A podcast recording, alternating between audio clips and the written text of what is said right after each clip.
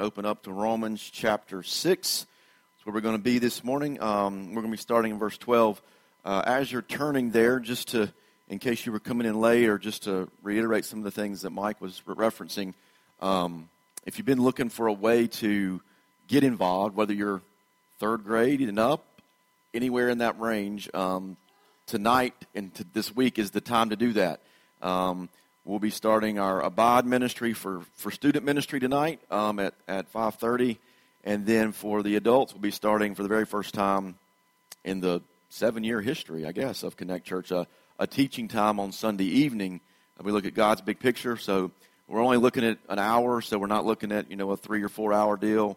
Um, we're trying to make it as convenient for those that have kids, so you can get to Awana over Turner's Chapel, or if you have kids and abide here. Um, then also, um, make sure you've signed up to be in a Connect group. Um, we've got the signups are online. If you've got questions, let me know. But a lot of those groups will start meeting as early as, I believe, tomorrow night's our first group. Um, we got groups meeting uh, Monday night and Tuesday night, Wednesday night, whatever the, the nights may be, Friday night. So, um, and in light of that, one thing I would mention, and, and this is just a way of announcements too, um, just going back to our discussion as a church a couple weeks ago, we were talking about the – opportunities that have presented themselves with uh, New Life Praise and, and how, to, how we can help them. And we're continuing just to gather, you know, your feedback and just to see where God's leading us, where God's leading them. And um, not a whole lot's changed there, but as you get into your groups, it might be a really good time to have some discussion um, with your group, to kind of see what you know what questions you might have. Uh, hopefully, your group leader will be able to answer those questions and just kind of bounce some things off of each other. I know we don't always get a chance to do that on Sunday morning, which is why a Sunday evening or a connect group is a good time to do that. So, and then group leaders, if you please just communicate that back to me or a vision team member. We just want to make the most informed decisions that we can with the whole uh, with the whole body in mind. And so, the, one of the best ways to to have those conversations is in your group. So, looking forward to groups getting started. Uh, looking forward to tonight as we get into some. Uh, some Bible study and all the different things that are starting up. So, um, as we come to, to chapter six, we're gonna we're actually gonna wrap up chapter six today. And originally, I had not really planned to do that, but then as, as I was going through it, I said, kind of, I don't want to break this up because I don't want to lose the the main point, uh, the main idea of this second half of chapter six. And I think if I were to break this up into a couple of weeks, it would it would probably do that. So we're going to look at um, the last half of chapter 6, and we're going to start in verse 12. And if you look in verse 12, uh, and you might have already read that, hopefully, in preparation for today, one of the words you see there in verse 12 is therefore. And I've said this before, but when you see that word, therefore, you always need to ask, what is it there for? Specifically, when we're starting with a verse in verse 12, because obviously we're not covering verses 1 through 11. We've covered that the last couple of weeks we need to always remember what it's there for. And so that therefore, when we get into this text, is referring back to everything that Paul has laid out, verses 1 through 11. So the things we talked about last week, the things we talked about in verses 1 through 4, Paul says all of that, and he says, now therefore, okay, so we need to understand it all links back. So if you've missed uh, one of those messages, or maybe you haven't read verses 1 through 11, you might be, what is he talking about? That's if you can draw arrows in your Bibles, whatever, that therefore should be pointing right back up into verses 1 through 11. So I always want to mention that when we get it, when we start a passage, when the third or fourth word is therefore. Okay, so that's what we're going to do. I'm going to dive into this scripture. Um, a lot of practical stuff today in terms of our walk with Christ. And again, a lot of this letter, especially at this point, Paul is writing to the believer. Okay, um, he's addressed the, the non believer earlier, but he's addressing the believer in the church in Rome. So he's this is a this is a passage that is directly to you and for you if you're a believer in in Jesus. Okay, so I'm to start in verse 12 and just to kind of read straight through to the end. Paul says, "Let not sin therefore reign in your mortal body to make you obey its passions." Do not present your members to sin as instruments for unrighteousness, but present yourselves to God as those who have been brought from death to life, and your members to God as instruments for righteousness. For sin will have no dominion over you, since you are not under law, but under grace. What then? Are we to sin because we are not under law but under grace? By no means. Do you not know that if you present yourselves to anyone as obedient slaves, you are slaves of the one whom you obey, either of sin, which leads to death, or of obedience, which leads to righteousness? But thanks be to God that you who were once slaves of sin have become obedient from the heart to the standard of teaching to which you were committed, and having been set free from sin, have become slaves of righteousness. I am speaking in human terms because of your natural limitations. For just as you once presented your members as slaves to impurity and to lawlessness, leading to more lawlessness, so now present your members as slaves to righteousness, leading to sanctification. For when you were slaves of sin, you were free in regard to righteousness. But what fruit were you getting at that time from the things of which you are now ashamed? For the end of those things is death. But now that you've been set free from sin and become slaves of God, the fruit you get leads to sanctification and its end, eternal life. For the wages of sin is death, but the free gift of God is eternal life in Christ Jesus our Lord. We're going to break this passage down and, and look at three main kind of focuses, and, and kind of breaks down a lot of the a lot of your Bibles will have a separation there with uh, the paragraphs, and that's kind of how I broke this down. But the three areas we're going to look at in those first few verses, 12 to 14, freedom from sin, which therefore results in number two, we become slaves to righteousness in that middle portion, and then that leads to fruit or the fruit of sanctification in that last part. So, freedom from sin, and it's all kind of building one on, the other. So, freedom from sin leads to slaves in righteousness, which results in fruit of sanctification. So, if we start with the freedom from sin that we have that Paul talks about in those first couple of verses, look there again. He says, Let not sin therefore reign in your mortal body to make you obey its passions. He says, Do not present your members to sin as instruments for unrighteousness, but present yourselves to God as those who have been brought from death to life, and your members to God as instruments for righteousness. And this is where you can see the real picture of freedom. For sin will have no dominion over you, since you are not under law, but you're under grace. So, what Paul is issuing here is a warning to believers not allow sin to reign in your bodies. And if you think about that, that is because your body, your flesh, is the only place that sin can attack.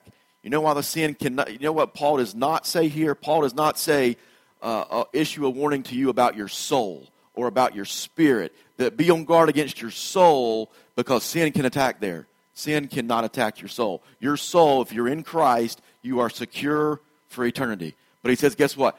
Pr- protect your mortal bodies, protect your flesh because in that area is where sin will continue to attack. Uh, one commentator referred to the flesh, our bodies, as sin's last beachhead. Like you think about a beachhead being, you know, that's the last stronghold the enemy has. That's all he's got left, and he's going to attack over and over and over in your flesh because your soul has been secured. That's why Paul doesn't issue a warning about your soul. He knows he's speaking to believers and it's been secure. So he says, Be careful in your bodies, in your flesh, because that is where the, the, the, the war will be waged. Warfare will always be waged on a daily basis as long as we're in the flesh. This, this warning is very similar to what Paul would say later in this book, in this same letter in Romans 12.1. Y'all are probably familiar with this verse. He says, I appeal to you, therefore, brothers, by the mercies of God, to present what?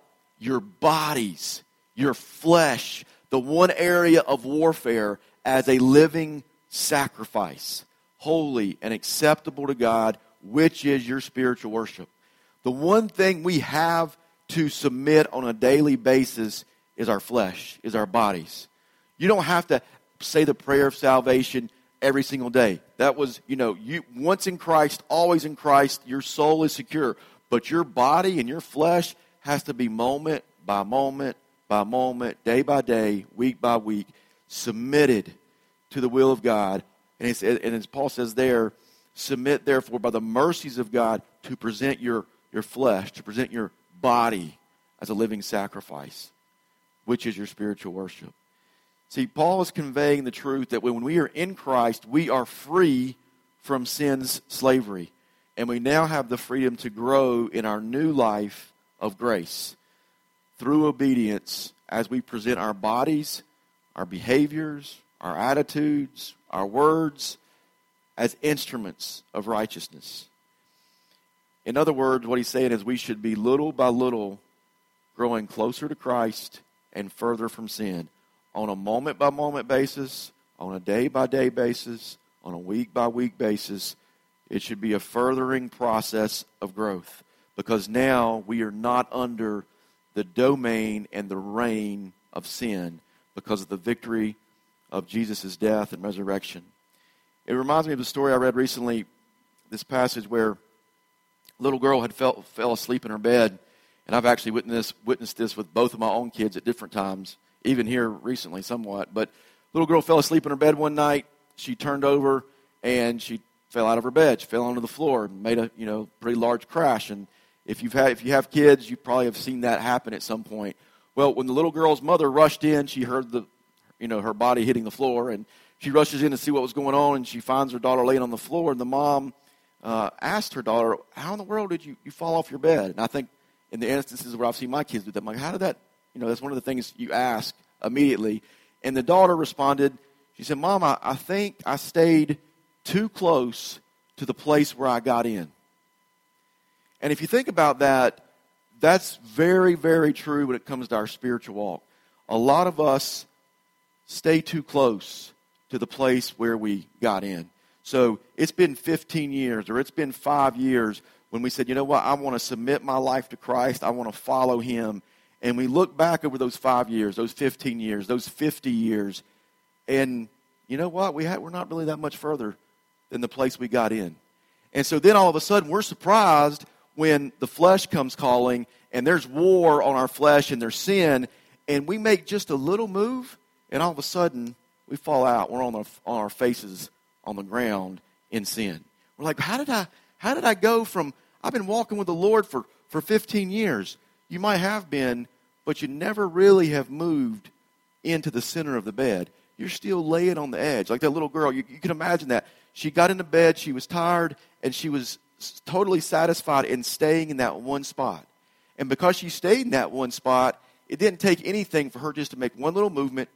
Boom, she's on the bed. She's on the floor, and she is completely, you know, off the rocker, so to speak, when it comes to getting her rest. The same thing is true in our spiritual lives. We must be growing. We must be we, mu- we must be able to look back in, in five months, in five years, in whatever time, and say, you know what? I may not be where I want to go, but I've come a long way from where I was. And if we can't look back on that, then we've got to ask ourselves are we still sitting on the edge of the bed? We're satisfied to be in the bed. That's all we want. The problem with that is, just like with that little girl, is that's not going to last. Because very soon, sin's going to come calling, battles are going to come raging, and if you're not aligned in the center of God's will, you're going to fall off to the right or the left very, very easily and you're going to fall into the entanglement of sin, and you're going to be laying face down on the floor, but in a much worse situation with sin entangling you and not living a life full of grace that God has given us to live in. So if we're free from sin, which leads us into the second point, which is we become slaves to righteousness. And let me, let me read that passage for you. It, it's, this is what Paul says. Okay, so we're free from sin, and then Paul says, Okay, so what? What then? Are we to sin because we're not under law but under grace? By no means. You have an exclamation point there. By no means. That's he's saying do not. That's not what I'm saying. Do you not know that if you present yourselves to anyone as obedient slaves, you are slaves of the one whom you obey, either of sin, which leads to death, or of obedience, which leads to righteousness.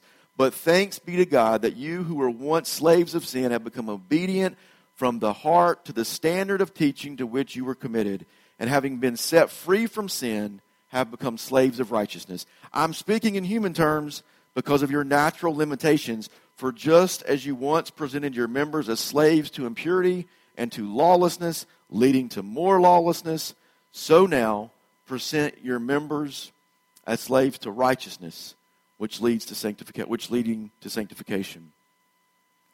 Those first couple of verses there, Paul's asking some very intense rhetorical questions that should sound very, very similar to what we discussed about, I don't know what, maybe two, three weeks ago Romans 6, first part of the chapter, look at what he says. He's repeating this.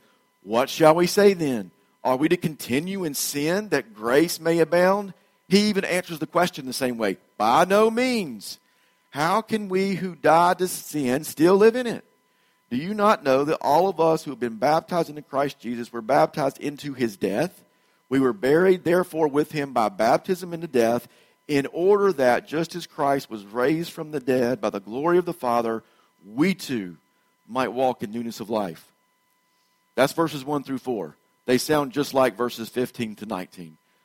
When you see something in Scripture repeated, pay attention. And when you see something in Scripture repeated in the same chapter, especially pay attention.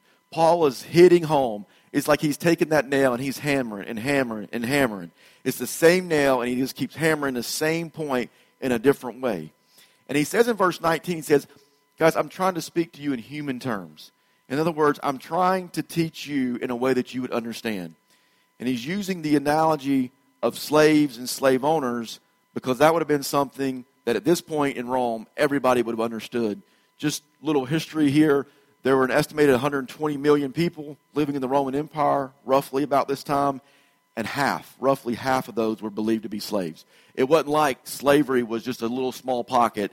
Uh, slavery was half the people, half the population would have been slaves. So the church, we can assume, would have been likely made up of 50 50, likely. Now, again, we talk about biblical, the, the slavery in, in the Bible, very much totally different in many, many ways than what we know slavery to be in the United States. A lot of times people would sign up. They were volunteers to go into slavery because it offered so many benefits to their families. A lot of times they were involuntary slaves. It was, it was a very different scene. So don't think about it in terms of United States slavery and all the, the stuff that came with that. It's a very different context of slavery. So you're talking, if we're in a room right now and we've got 50 people, very likely 25 were slave owners and very likely 25 were slaves.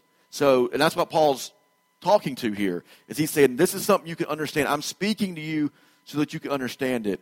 And let me just make a, a quick side point, not getting off on a tangent, but when you share your faith, when you speak to others about your walk with Christ, whether it's a believer or a non believer, and especially if it's a non believer, you need to attempt to relate to them in a way they can understand it. Not that you understand it, that they can understand it. That's why Paul brings out slaves and slave owners. That has nothing really to do with his text. It's just an analogy. It's just a parallel. St. Paul said, You guys know how slaves and slave owners work. The one to whom you're obedient, that's who you're a slave to.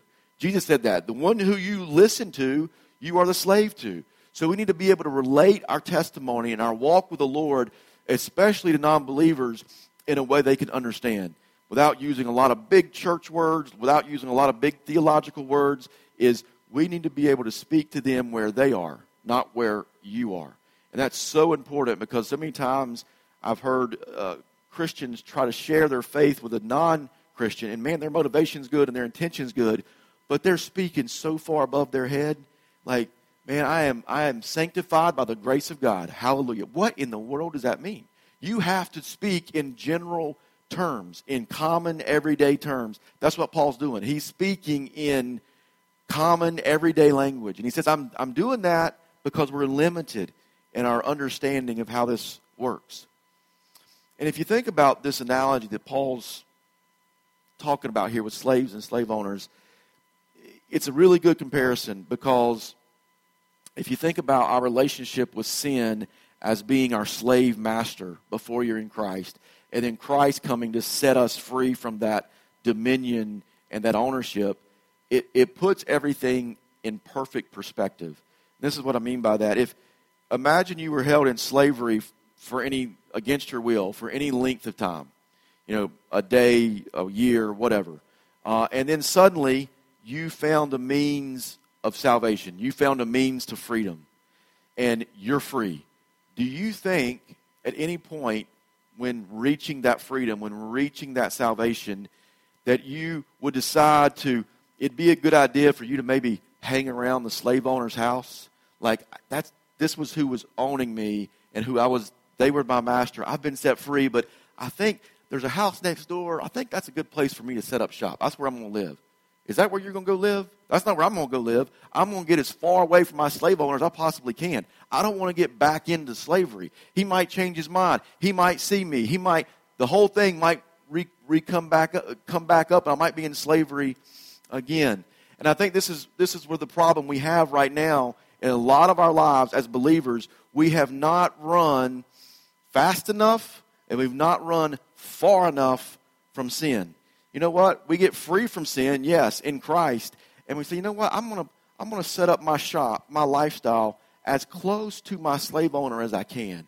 I don't think it'll be a big deal. I mean, he's he's not gonna come back into my life. I'll just stay right here, and make it comfortable for me. That's your slave owner. He wants to have reign and dominion over your flesh. You don't need to be anywhere near that. You need to find a place as far away from that as you possibly can be. You need to run as fast and as far as possible. Think about it. You've been set free from that. Why would you want to flirt back with the idea of, yeah, I mean, I'm free. I, he's, he's not going to have any hold on me now. Your soul, correct, but your flesh, you're incorrect. He will have a hold. The, the enemy and your flesh will take hold of you. Not your soul, but your flesh. That's why this is so important that we understand this text that we are not running like we should, fast enough and far enough from sin. It, it, it's crazy that it always is a repeating cycle. Look at if you look at verse 19, I just read it, but he says, "For just as you once presented your members as slaves to impurity and to lawlessness, leading to more lawlessness, so now present your members, your body, as slaves to righteousness, leading to sanctification. See, you don't realize this, and I don't realize this, but everything we're doing in our life is a cycle. And it's a, it's a cycle that's on repeat. It's like a wash machine. When you press it and you're going to put it in five cycles, it's going to wash until you tell it to stop washing. And so, what Paul's saying there is when you're leading into sin and into impurity, he said, What? That's lawlessness leading to more lawlessness. So you might be on a spin cycle of negative. You're on a negative spiral. Or, as Paul says, the same can be true on the positive side. As you present yourselves as slaves to righteousness, which, what does he say? Leading to sanctification. So you got to think about which, which spin cycle are you on? Because you're on one of them. I guarantee you that's repeating in your life. And you're seeing either going up and being sanctified, and you're looking back over the last five years of your life and thinking, man, I am so glad that I've grown that much. I have a long way to go, yes, but I'm so glad I'm not where I was, right? Or you're in a downward spiral and you can't get out, and it's lawlessness and lawlessness and lawlessness and impurity and impurity. And Paul said, that's the way it's going to be.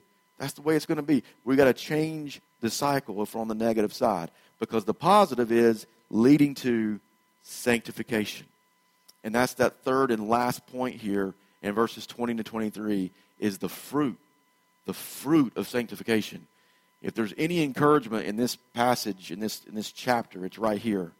He says, For when you were slaves of sin, you were free in regard to righteousness.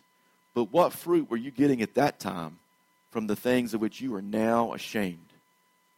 That's, that's a heavy sentence, by the way, a very heavy sentence. How, how, he said, How excited are you about the fruit you produced when you were living in that downward spiral. He said, how, how do you feel now? Because now you're ashamed of those things. He says, For the end of those things is death. But now that you've been set free from sin and have become slaves of God, the fruit you get leads to sanctification, growth, and its end, eternal life. For the wages of sin is death, but the free gift of God is eternal life in Christ Jesus our Lord. In verse 20, there, Paul says, When we were slaves of sin, we were free in regard to righteousness. Meaning that but before we were connected to Christ, we had absolutely no connection to righteousness. There's, there's a total separation there. And people say, well, I know people that aren't believers and they, they do good things and they, you know, they send good things to, um, you know, they may have donated to hurricane relief or they may have done some really good things in their life. And that's awesome. And that's, we, we commend that. But there's still a, there's no connection to righteousness. There's, there's no connection to Christ. There might be a connection to some good works, but there's not a connection to righteousness. There's total separation. And what Paul says there is that the penalty of that way of living is death. That's literally what he says. And he's re- re- specifically referring to the second death, not a physical death. He's talking about a spiritual death. He's talking about an eternity away from the presence of God. He's talking about eternity in hell, a real place that exists where God's presence does not exist. It is the worst death, it is the spiritual death. But then in verse 22, Paul says, Hang on just a second. But now that you've been set free from sin and you've become slaves of God, the fruit you get leads to sanctification and its end, eternal life. So understand what Paul's saying here. We've not only been set free from the eternal penalty of sin, which is the second death. Hallelujah, right? But we've also been set free from the current and present consequences of sin, and that is the enslavement of sin here on earth. Paul is saying that we are no longer enslaved. We are no longer helpless right now to fight sin. Because of the finished work of Jesus on the cross, we receive, as he says, we get the fruit that leads to sanctification and eternal life with Christ. So a lot of times we use these verses and we talk about for the, for the free gift of God is eternal life in Christ Jesus. Yes, amen, awesome. We believe that. But there's also a fruit that is to come here and now. That we are not helpless to sin. That we must wage war on sin. I remember going several years when I was the youth pastor at Turner's Chapel. We would go to Snowbird Wilderness Outfitters, and I was just, this has always been in my mind ever since then. And it was almost like every year we went, they'd have different um, teaching uh, different, um, very expositional teaching from the Word. But one of the things they always talked about in their small groups, in their preaching, in their teaching, was really one simple concept. They even had shirts that had this made. I don't think I have one. Maybe some of y'all do if y'all went. But uh, it said, you know, something along the lines of make war on sin. Very simply, make war on sin. And everything they preached was based around that concept. And I was thinking, man, that's I had never heard that before I had been there. I'm like, I know we're not supposed to sin. I know we're supposed to get away from sin, and we don't want to, you know, cross the line. But I've never heard make war, make war on sin. And that's what Paul is saying. He's like, you're not helpless now. Don't just say, well, I'm still in the flesh, and I'm going to have to submit to sin again. No, it's not. It's about eternity, but it's also about now. The finished work of cross leads to sanctification now that the fruit of the Spirit is now. And that's what leads into that very last verse. Many of you have memorized it, as well you should. For the wages of sin is death, but the free gift of God is eternal life in Christ Jesus our Lord. You guys know what wages are? Everybody in this room does. There's something that you earn, something that you deserve. When you work all month and you put in your, you know, 40 hours a week, 50 hours a week, at the end of that week or the end of that month, you expect to get paid. You know why? Because you earned it. You deserve it. That was the contract you signed up for. No big deal. Well, in this case, it is a very big deal. It says that the wages of sin is death. Spiritual death is what you have earned. It's what I have earned. Spiritual death is what we deserve because of our sin. When you see wages of sin, that means we've worked pretty hard to earn that. That's what that means. The wages is something we earned. We deserve it. And yet, a gift is something that is free. You think of any gift you've ever been given, and there's no way you could have ever done anything that was enough to receive that gift, right? Whether it's a small gift, expensive gift, inexpensive, it's just a gift. I'm just giving this to you. It's free, it's undeserved. And in this case, it is the free gift of God an eternal life in Christ Jesus. Something we never, ever could possibly earn or ever possibly deserve. When Paul was writing to the church at Ephesus, he put it this way He's saying the exact same thing in Romans 6 as he's saying in Ephesians 2 For by grace you have been saved through faith. And this is not your own doing. It is what? The gift. It's the gift of God, not a result of works, so that no one may boast. I'll leave you with a quote that I believe summarizes this passage well. Pastor John MacArthur said it this way as it relates to Romans 6. He said, Jesus Christ is the only way. And his highlight was only and way. Jesus Christ is the only way from sin to righteousness, from damnation to salvation, from eternal death to eternal life. From sin to righteousness, from damnation to salvation, from eternal death to eternal life. As the, as the band, you guys can come on out, we're going to close. As they're coming, though, I want to understand, understand one thing.